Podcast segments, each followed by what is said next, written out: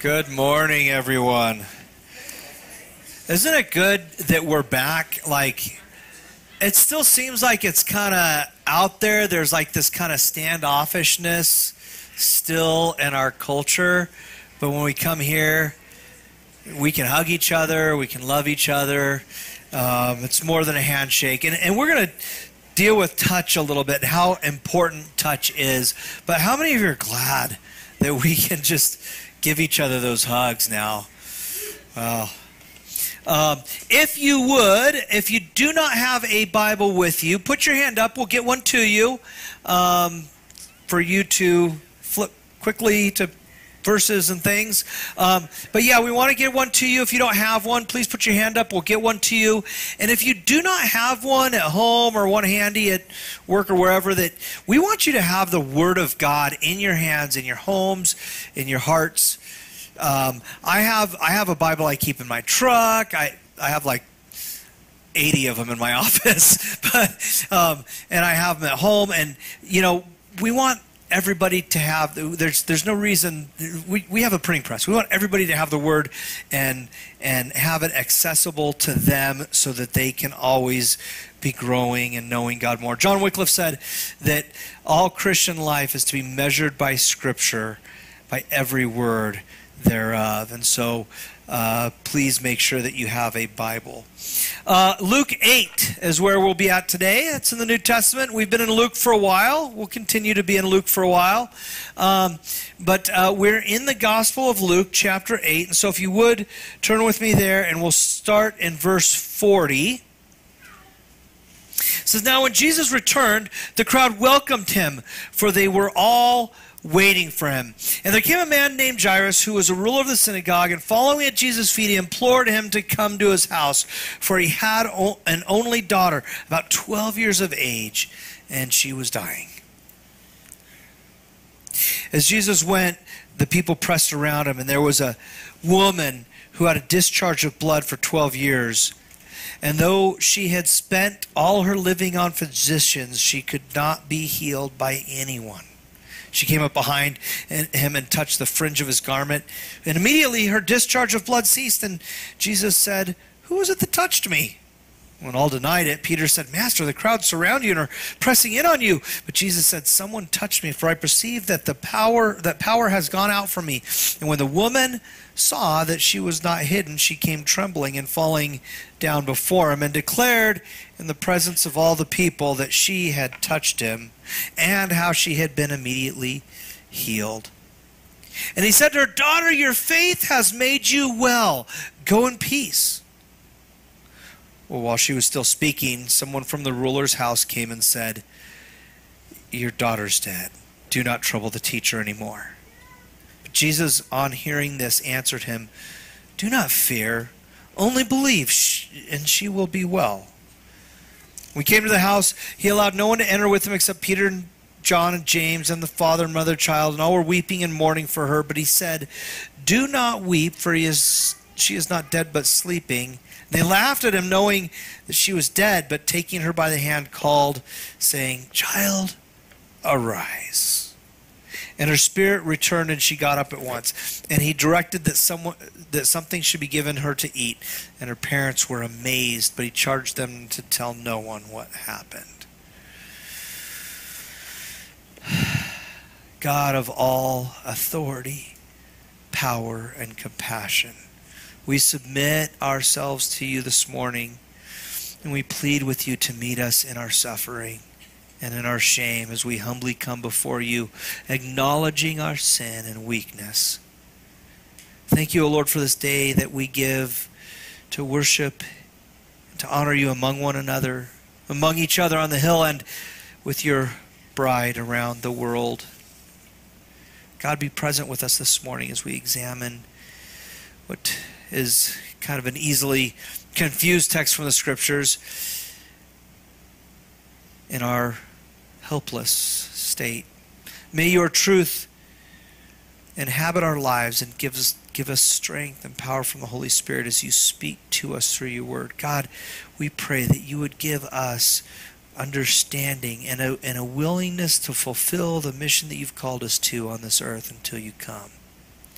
We give this time over to you to open our hearts to hear your voice. In the name of our Lord Jesus, amen. Suffering is an inescapable part of the human condition, isn't it? Watching the news this week, on top of what's taking place in Ukraine and uh, the rest of the world, and the perpetual problems that we have along our own border with Mexico that involves uh, just heartbreaking human trafficking, and the, the, the crisis with the number of unaccompanied minors coming through with nobody, and, and those that are separated from their families in some way. And I noticed that a That this week there was a whole family that had been kidnapped, and uh, they were found dead right here in California. And, and a daycare center in Thailand was shot up, killing over thirty children. In my role as a pastor, I speak with a lot of people uh, that suffer from a lot of pain, suffered from physical and sexual abuse, the tearing apart of families and abandonment and other things, things that you just don't get over very easily. Suffering is part of our human experience. Some of us suffer more than others. Most of us have not been persecuted or uh, are in fear of being martyred anytime soon, but when we lose the person we love most, it doesn't hurt any less. We all suffer. In part for me, it was being picked on and bullied as an undersized, learning disabled, carrot top, weird little kid. Uh, watching my family and my safe Fullerton cul-de-sac home being dismantled and destroyed at the same time, and then being told that I couldn't play Pop Warner football because I was too little, and that's really all I cared to do. Failing at school and college and, and my first jobs as a teenager, and failing over and over at ministries that I thought God had called me to. And then having to say goodbye to my precious daughter Caroline before I could ever kiss her face. Many of you have suffered far more than I have. But for the believer, those who have repented of our sins and placed our trust in Jesus, he calls us his elect. And he is present in our suffering. And he has authority in our suffering. When it starts, how intense it is. When it ends, how it ends. Well, this morning we're going to look at people who are suffering. And in this case, Jesus chose to end their suffering through healing. But this is more about the miracle of Christ's compassion than it is about the physical healing that took place. And it's about approaching our Lord with reverence, which is appropriate given his supreme authority. So starting here in verse forty, it says, Now Jesus returned, when Jesus returned, the crowd welcomed him, for they were waiting for him.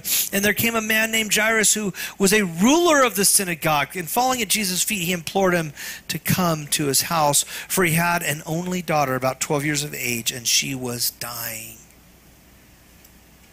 Now, before we get to Jairus, you remember that Jesus had crossed the Sea of Galilee, uh, and and they his he and his disciples were in a storm. He's taking a nap in the back of the boat. They wake him up, terrified. He calms the storm. They end up on the eastern shore of Galilee. And there's this naked guy running around living among the tombs. And he was like that because he was demon-possessed. And so Jesus casts a legion of demons out of him. And he and the, the, the demons enter a bunch of pigs who run off the cliff and drown. Right? You remember this? Now, now, and then, and then the people of the region asked Jesus to leave, so he hops in the boat and he heads back west, uh, to the to the west side of the lake. Now, at its widest part, the Sea of Galilee is about eight miles wide, and maybe about thirteen miles from north to south. It's not a huge lake. Compare that to Lake Michigan, for example, which many of us have flown over if we've, if we've ever flown to the northeast. Right? Lake Michigan is about three hundred seven miles by one hundred eighteen miles. Quite a bit bigger. If you've ever been out to the Salton Sea, which is, I don't know, somewhere over there, um, in the desert, I have no idea where I'm pointing, um, but it's, it's much larger than the Sea of Galilee. It's about fifteen miles by thirty-five miles.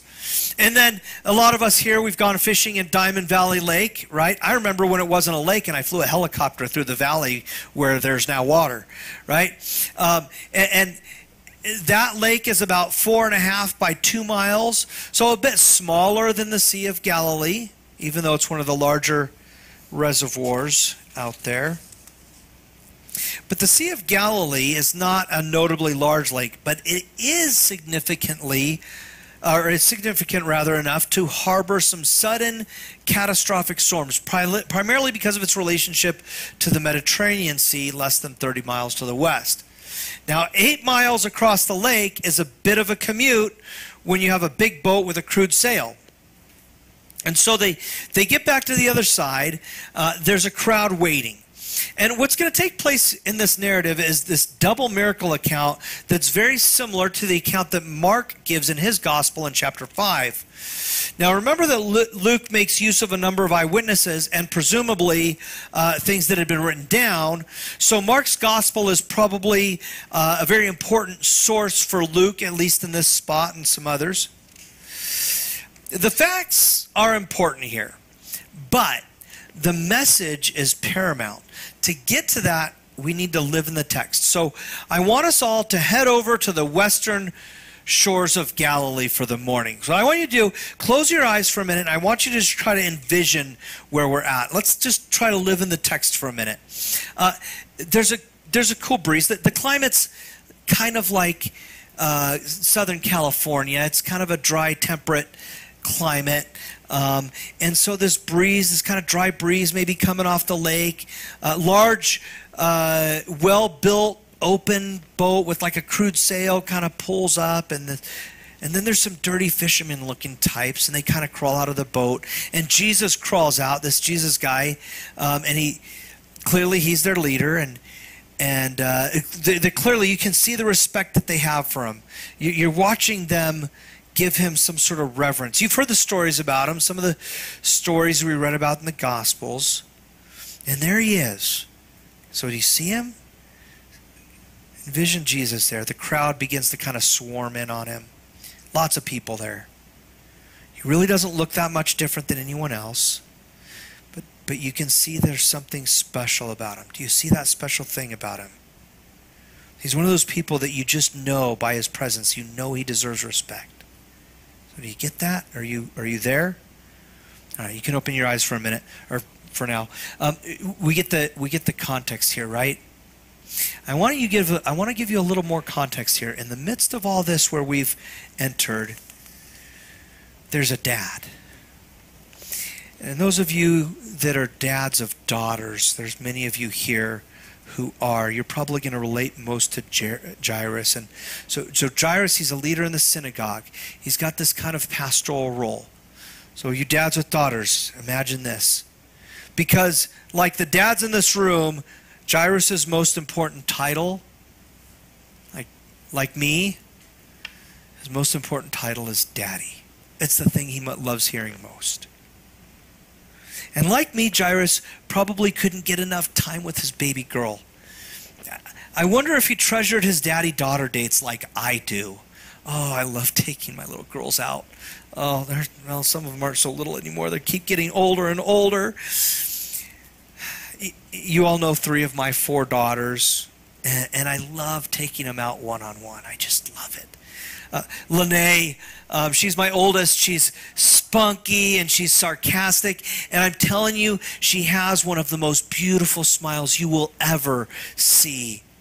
Oh, I love, I love my one-on-one time with her. She's got this strong, confident personality, and and and she's she's just a she's a wonderful date. She likes funny movies. She likes trying new foods. Kind of likes making fun of people a little bit. You know, she she makes me laugh. She's really funny. And then we have Ashley. Oh, you know how delicate and gentle Ashley is. Just just this empathy, empathy and compassion just flows out of her for everything. She loves animals and puppies and all kinds of stuff. She's got this this really special relationship with her grandpa. Oh, she just loves him so much, and oh, her hugs, you can feel you can feel that love just radiate through you when she hugs you. They're magical. There's, there's this love that she can make you feel that's just so real, and, and she is all princess. Anything frilly and girly is what she's about. Uh, taking taking her out, just Ashley and Daddy, is just an awesome, special day. She, she used to come down into my office when I was there. She'd come down in a little tutu and start twirling around. You know that Elton, Don, Elton John song, song, Tiny Dancer? It reminds me of my Ashley. Oh. And then a little over a week ago, Anna's turn came up. Uh, um, oh, you can see it, right? You see that face?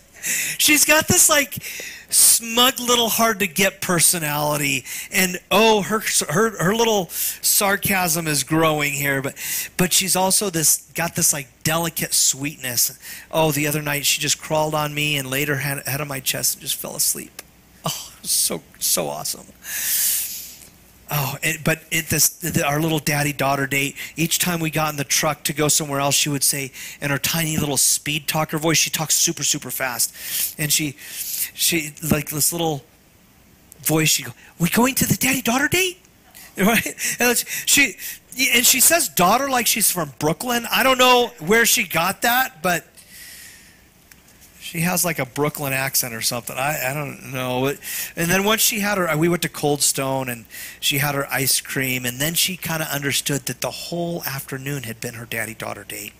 And so this past week, um, I every every morning I'd leave for work and she'd grab onto my leg before I walk out the door. Daddy, where are you going?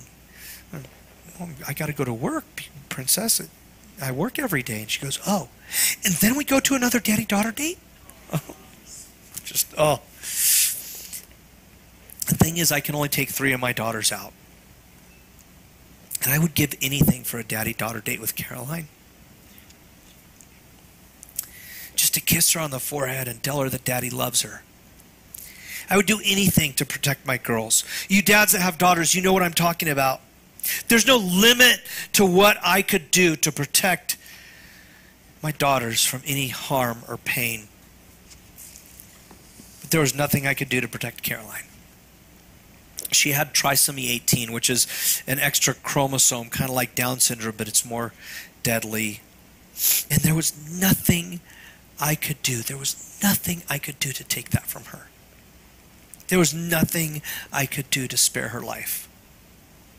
You've seen those little questions on social media. There's a picture of a park bench, and the question is, if you could spend ten minutes with any person in the world, who would that be? And for me, it would be Caroline. This is the crossroads that, Jair, that Jairus is at. He, he could no longer protect his baby girl. He was desperate. She was going to die.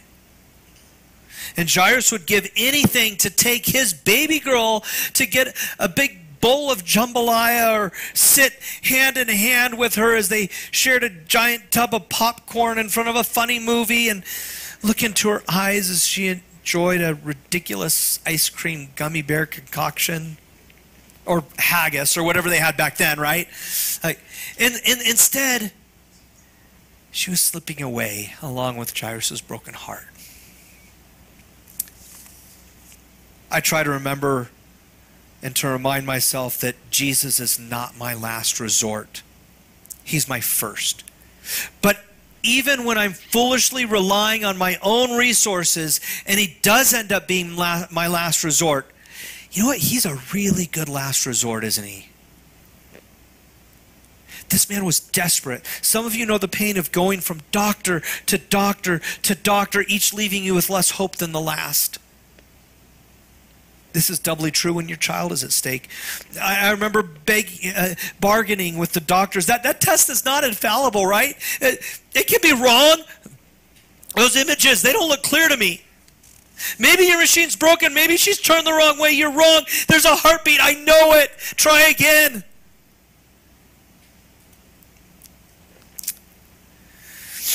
Well, Jairus' daughter, she was, she was twelve years old. Up to eleven years old uh, and one day, uh, the rabbinic tradition would have considered her to be a child. And then after that, from eleven to twelve, she would be a minor. And then after twelve, they considered her a virgin, which at that point she was ready to move into womanhood and become uh, a wife and bear children.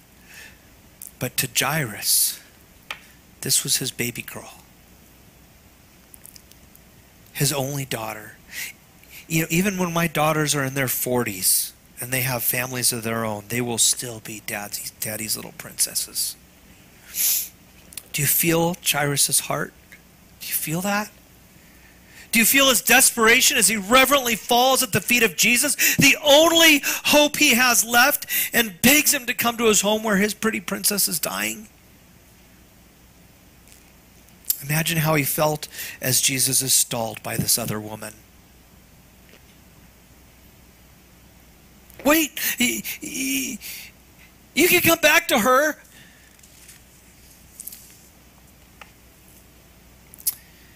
Luke eight, back to verse forty-two. We'll start in the middle of the verse there. It says, as Jesus went, the people pressed around him, and there was a woman who had a discharge of blood for twelve years. And though she had spent all her living on physicians, she could not be healed by anyone. She came up behind him and touched the fringe of his garment, and immediately her discharge of blood ceased. And Jesus said, who is it that touched me? And when all denied it, Peter said, Master, the crowds surround you and are pressing in on you. But Jesus said, someone touched me, for I perceive that power has gone out from me. And when the woman saw that she was not hidden, she came trembling and falling down before him, declared in the presence of all the people why she had touched him and how she had been immediately healed. And he said to his, and he said to her, daughter, your faith has made you well. Go in peace. This woman had some sort of a hemorrhage. It was presumably menstrual in nature, so she would have been considered ritually unclean according to Levitical law. You can read that in Leviticus chapter fifteen. Let's actually read it together. Leviticus fifteen, nineteen to twenty-seven. When a woman has a discharge, and the discharge in her body is blood, she shall be in her menstrual impurity for seven days, and whoever touches her shall be unclean until evening. And everything on which she lies during her menstrual impurity shall be unclean. Everything also on which she sits shall be unclean. And whoever touches her bed shall wash his clothes and bathe himself with water and be unclean until evening. And whoever touches anything on which she sits shall wash his clothes and bathe himself in water and be unclean until evening. Whether it is the bed or anything on which she sits, when he touches it, he shall be unclean until evening. And if any man lies with her, and her menstrual impurity comes upon him, uh, he shall be unclean seven days, and every bed on which he, he lies shall be unclean. If a woman has a discharge of blood for many days, not at the time of her menstrual impurity, or if she has a discharge of blood beyond the time of her impurity, all the days of her discharge she shall continue in uncleanness, as in the days of her impurity. She shall be unclean. Every bed on which she lies, all the days of her discharge shall be to her as the bed of her impurity, and everything on which she sits shall be unclean, as in the uncleanness of her menstrual impurity. And whoever touches these things shall be unclean, and shall wash his clothes and bathe himself in water and be unclean until the evening. This woman could not be intimate with her husband if she had one, and if she didn't, she wouldn't be able to get married because nobody would want her. Therefore, she couldn't bear children, even if her issue hadn't rendered her infertile. Jairus' daughter comes from some level of wealth, and the woman with the issue of blood would have been poor.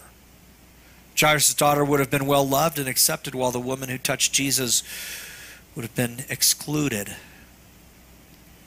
Jairus' daughter and this woman... Uh, Jairus' daughter had family, and this woman was alone.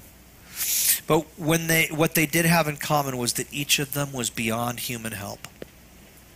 They were both equally in desperate need of God's intervention.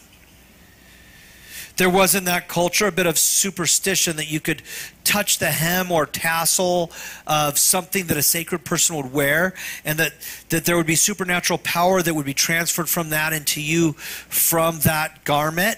Uh, and we're, we'll note here that Jesus dismisses that superstition when he points to the, to the woman's faith instead of her garment.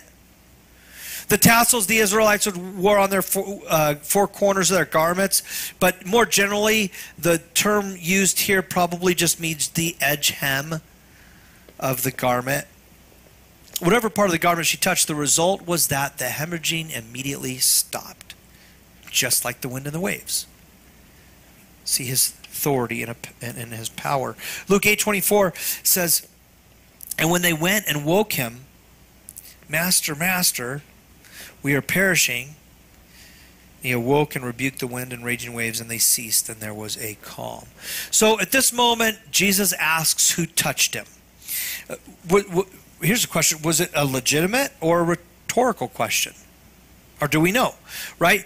Did he know the answer to the question? Was Jesus oblivious to the identity of the woman in his humanity?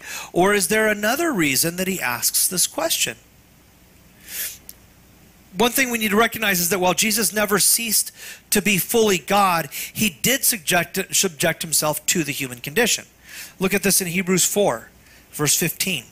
It says, "For we do not have a high priest who is unable to sympathize with our weakness, but one who in every respect has been tempted as we are, yet without sin." In order to do that, he had to accept human limitations and rely upon the Father and the Holy Spirit to express divine power in some way. We don't know exactly how it works. But Philippians two, five through eight, it says, "Have this mind among yourselves, which is yours in Christ Jesus, who, though he was in the form of God, did not count equality with God something to be grasped, but emptied himself by taking the form of a servant, being born in the likeness of men and being found in human form, he even humbled himself by becoming obedient to the point of death, even death on a cross." And if you jump to verse seventeen, it says, "Therefore he had to be made like his brothers in every respect, so that he might become a more merciful and faithful high priest in the service of God to make propitiation for the sins of the people. For because he himself has suffered when tempted, he is able to help those who are being tempted." I think that he was, I think Jesus was sensitive to the spirits moving within him. And because the physical and spiritual worlds intersect more closely than we often acknowledge, I think Jesus felt the power of God working through him, but probably didn't know exactly what had happened because of the human limitations that he willingly subjected himself to. I could be wrong there. Could be the other way, but it doesn't matter. Here's why. He had a message for that person, whether he knew who it was or not. There was a message to be said. Look at Peter's confusion here. What are you talking about, Jesus? Like, this is like standing in line at Disneyland or the D M V. We're being pushed around like people, like it, it's their own personal mosh pit, right? Like, what do you mean who touched me? Like everybody, right? But in, in this case, though, the touch was intentional. It wasn't pushing or shoving like everyone else. It wasn't even a physical touch that he felt, but the physical effects of divine power moving through his body as this woman exercised faith when she touched his garment. Jesus knows what John Noland explained like this. This is what he says. She needs to see that it is contact with Jesus himself that she needs, and not simply anonymous access to his power. Power in religion without personal relationship and public commitment is little better than superstition or magic. See, the issue of touch is significant. In chapter five, Jesus touched the leper who consequently was made clean. But in doing so, Jesus touched something unclean.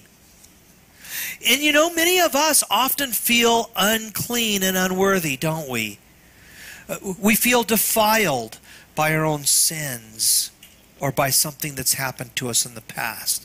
What unclean thing in your life is it that you feel keeps you from intimacy with God? Jesus touched the briar or coffin of this of the widow's son in chapter seven. You recall that? Touching a dead person would render someone ceremonially unclean. We're, we'll see shortly that he touches Jairus' dead daughter. But here, the woman who should not even have been in the crowd because she was unclean due to her issue of blood, she's in the crowd and touches Jesus. And notice that he asks who touched him, and we might get a sense that he's about to scold her, but it doesn't go that way, does it? Was this woman like stealing his healing power from him? Well, no, I, it's not like he was charging. He didn't ask Jairus for a major credit card and two forms of I D. It, but, but we also see here that the healing cost him something. He felt it. Just like forgiveness cost Jesus something.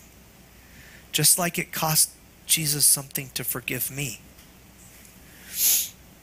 And so she comes to him trembling. And there's this reverent fear, I think, that often we don't get that we should when it comes to Jesus. This is what he says, though. He says, "Daughter, your faith has made you well. Go in peace."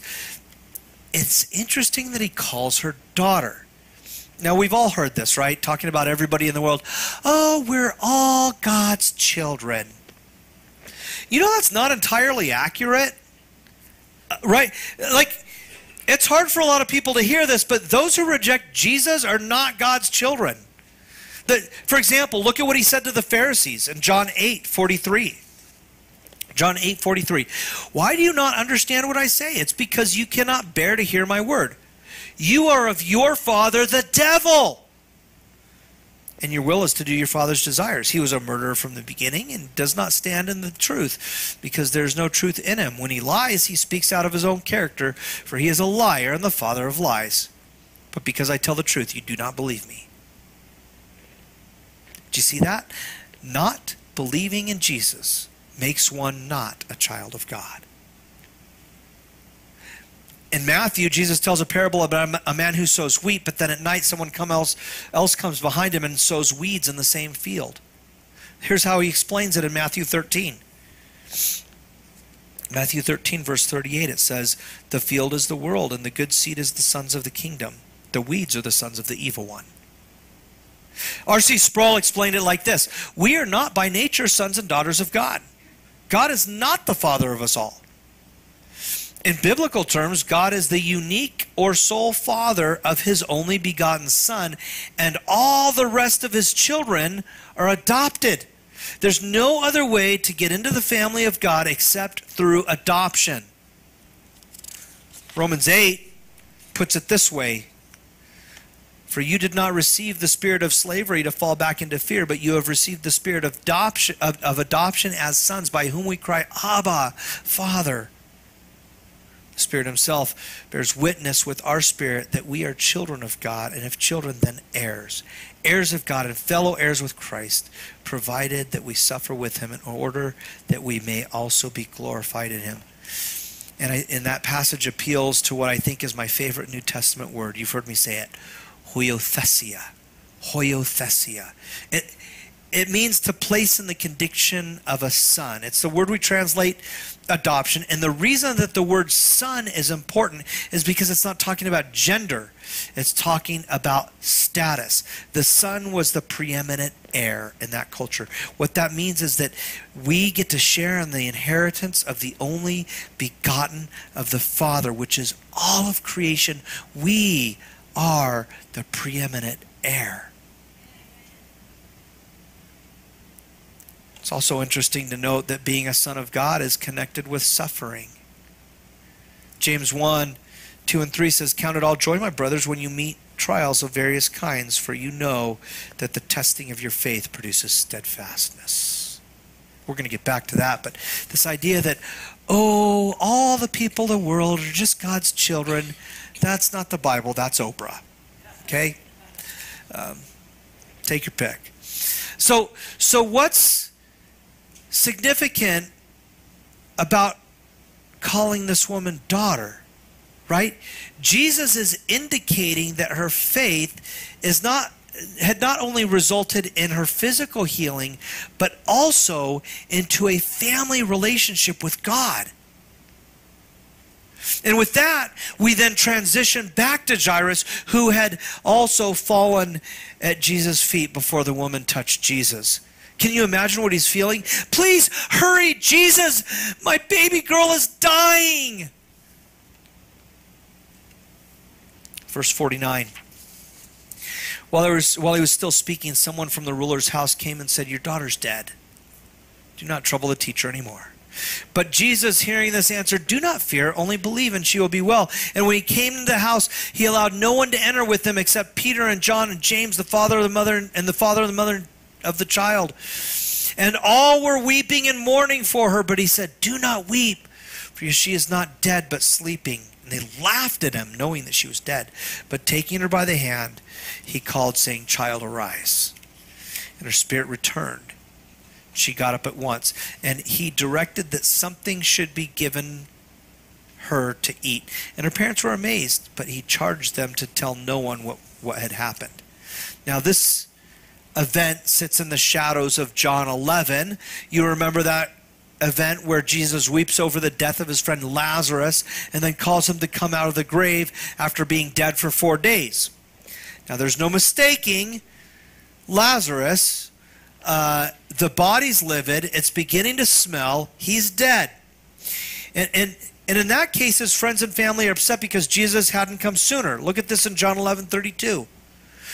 Now when Mary came to where Jesus was and saw him, she fell at his feet, saying to him, "Lord, if you had been here, my brother would not have died." You know, death is a pretty final thing, right?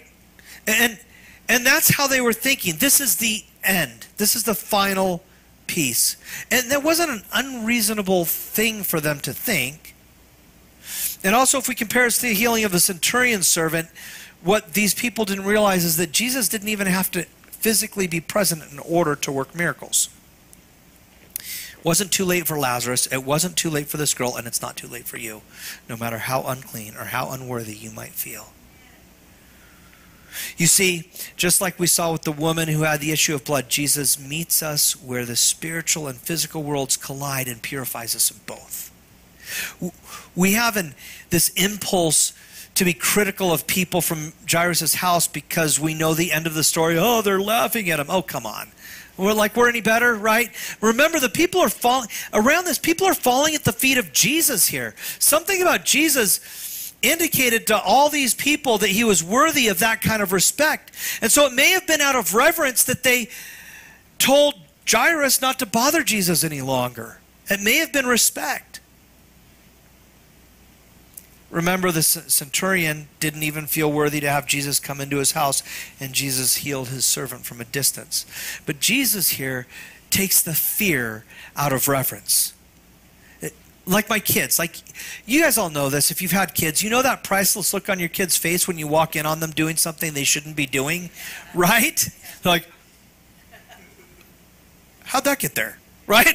You've ever heard that one, right? But here's the thing. Is it really like serious fear, or is it reverence? Like they, they know that I love them, and they know that their consequences are going to be informed by that love. And, and they don't see me as an unjust tyrant. Well, Ashley one time, when she's like three, stomped up the stairs and called me a dinosaur. Um, I, it's like the worst thing she's ever called me, and I think she still feels bad for it. She's so sweet. But uh, I, it had to be like twenty years ago that I took a class in the book of Genesis. And Justin Alfred was the professor. You think he's loud now? Try twenty years ago. You know Justin, right? Remember him speaking here, right? Uh, and I'll never forget that he asked the whole class, and we all just kind of looked with our jaws kind of like, huh, right? He asks, what's the opposite of faith? And his answer is, the opposite of faith is fear. See, this is a contrast that Jesus is making here. My kids often don't understand me. In fact, the younger that they are, the less I make sense to them. And, and in her book, The Hiding Place, Corey Ten Boom recalls being on a train as a very young girl with her father, who's a, a watchmaker. Uh, his name's Casper, and he, and he asks her, or she asks him about sex while they're on the train.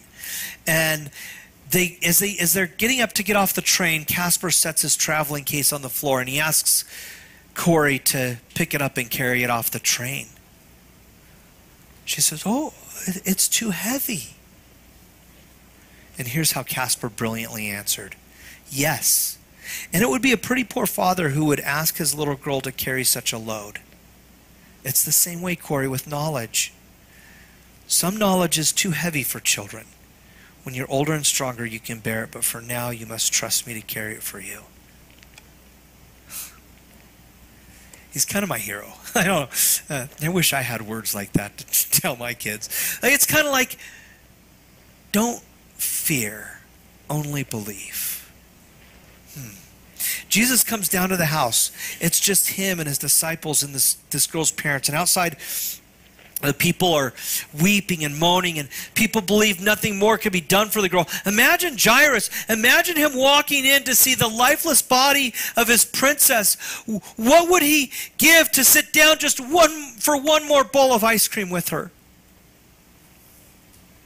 What would he give to be able to fulfill his role as a father and protect his baby girl from what's happened to her? Jesus says not to weep. Because she's dead. She's not dead, but sleeping. Now, there's a few possibilities here, but Jesus being a liar is off the table. Uh, also, the people were not so stupid that they didn't know when somebody was dead. She was, so the chances that she was not actually dead was pretty slim. So what's going on here? Now, he may have been using kind of a euphemistic device to communicate that it's not too late, just something easy like that. But it could actually also point to something about the connection of the body and the soul and life and death, and maybe a little bit of a difference in our understanding of death and God's understanding of death.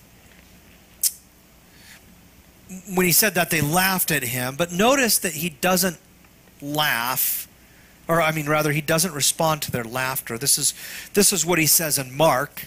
Mark chapter five, verses forty-one to forty-two. It says, taking her by the hand, he said to her, Talitha kumi, which means, little girl, I say to you, arise. And immediately, the girl got up and began walking, for she's twelve years of age, and they were immediately overcome with amazement. But here in Luke, it says it this way. It puts it in verse fifty-four. But taking her by the hand, he called, saying, Child, arise. And her spirit returned, and she got up at once, and he directed that something should be given her to eat. It says her spirit returned. That word spirit uh, is the word pneuma. And the word pneuma means wind or air in motion or breath, or it could mean a spiritual being as well. So it could simply mean that she just started breathing again. Her breath came back. But it also can mean that her spirit returned from being separate from her body. We don't know that. One way or the other, there's something we don't know about how all of that works. Nevertheless, Jesus tells the little girl to do something she's incapable of doing. This account points to salvation, which is illustrated as being brought from death to life. You see, you can't convince a dead person to be alive. You can try all you want. They'll never be convinced. I couldn't convince Caroline to live. Jairus couldn't convince his baby girl to live. We cannot convince anyone to repent and trust Jesus apart from God's work in their life. And so that's what we need to be praying for. Only Jesus can overcome their death and give them life. We talk a lot about free will, and it's, it's not a term that we see specifically found in the Bible, but we do know that we have a lot of freedom to make a lot of choices. But a dead person cannot choose to live. God must intervene. And how that works, there's a lot of discussion on that, but the one thing that we know is that God must intervene. And we see that Jesus intervenes here and restores this girl back to life. We don't know what's taking place in the spiritual world.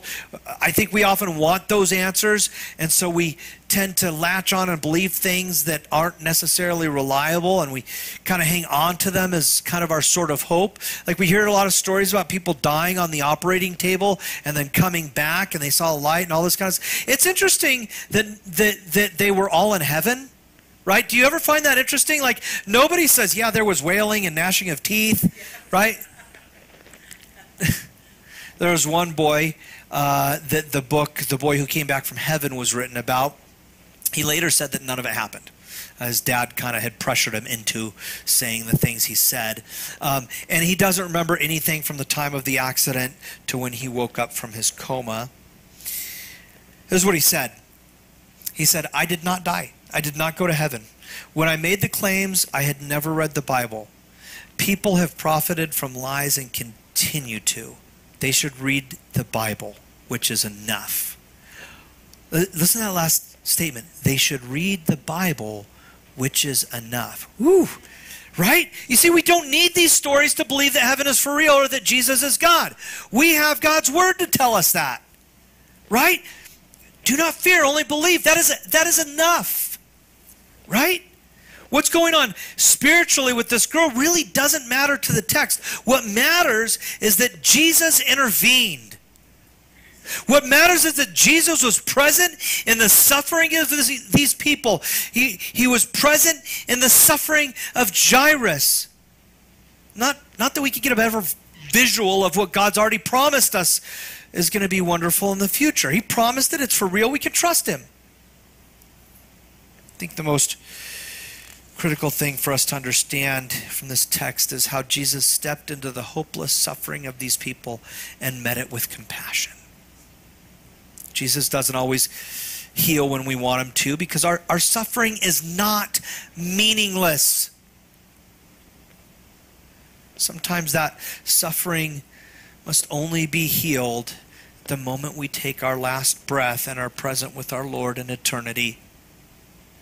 So I want to wrap all of this up by looking at the benefits of suffering and then reminding us of the hope that these people in our text had in Jesus, whether they knew it or not.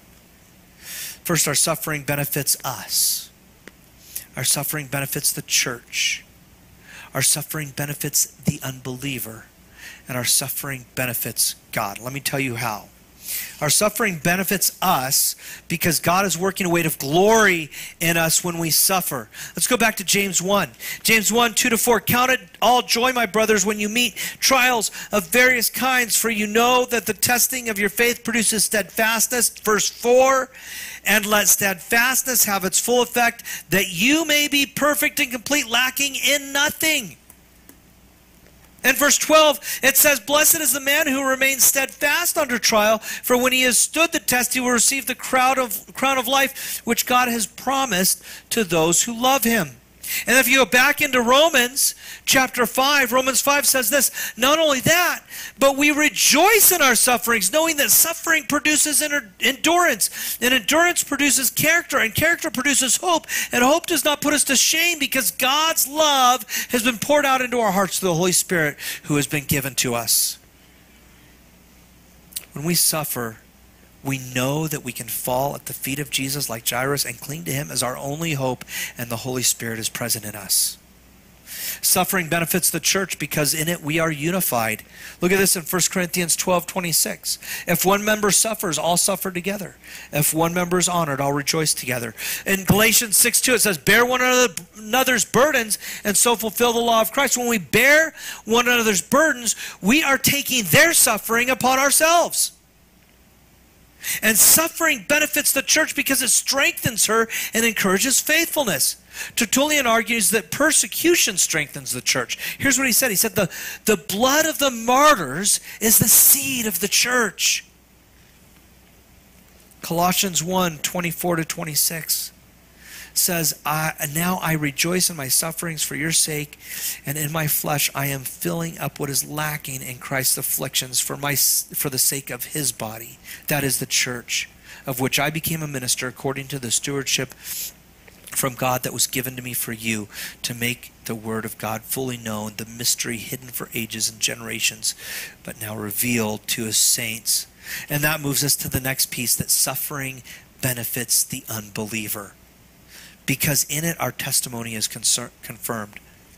Second Thessalonians one, three through five says, we ought always give thanks to God for you, brothers, as is right, because your faith is growing abundantly, and the love of every one of you for one another is increasing.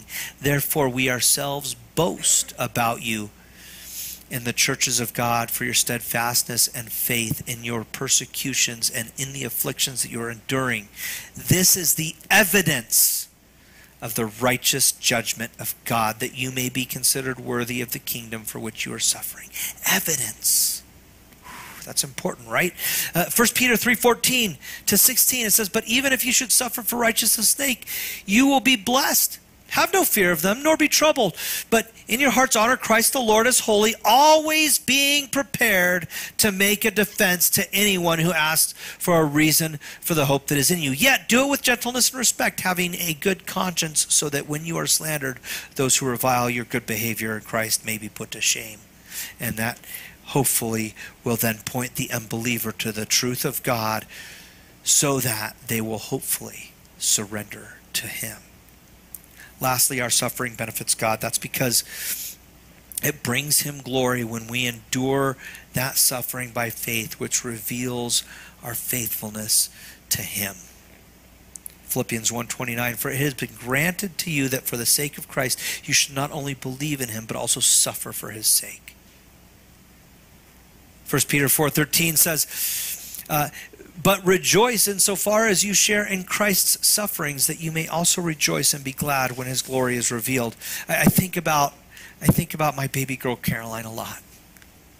She's not suffering, but I will suffer her loss daily until that day she and she and I get to have our first daddy-daughter date. Maybe she'll grab my cheeks and plant a little kiss on my lips like my other girls have done. Or bring a little, little teacup and ask me to try it because she made it just for me. Maybe she'll crawl on my chest and quickly fall asleep.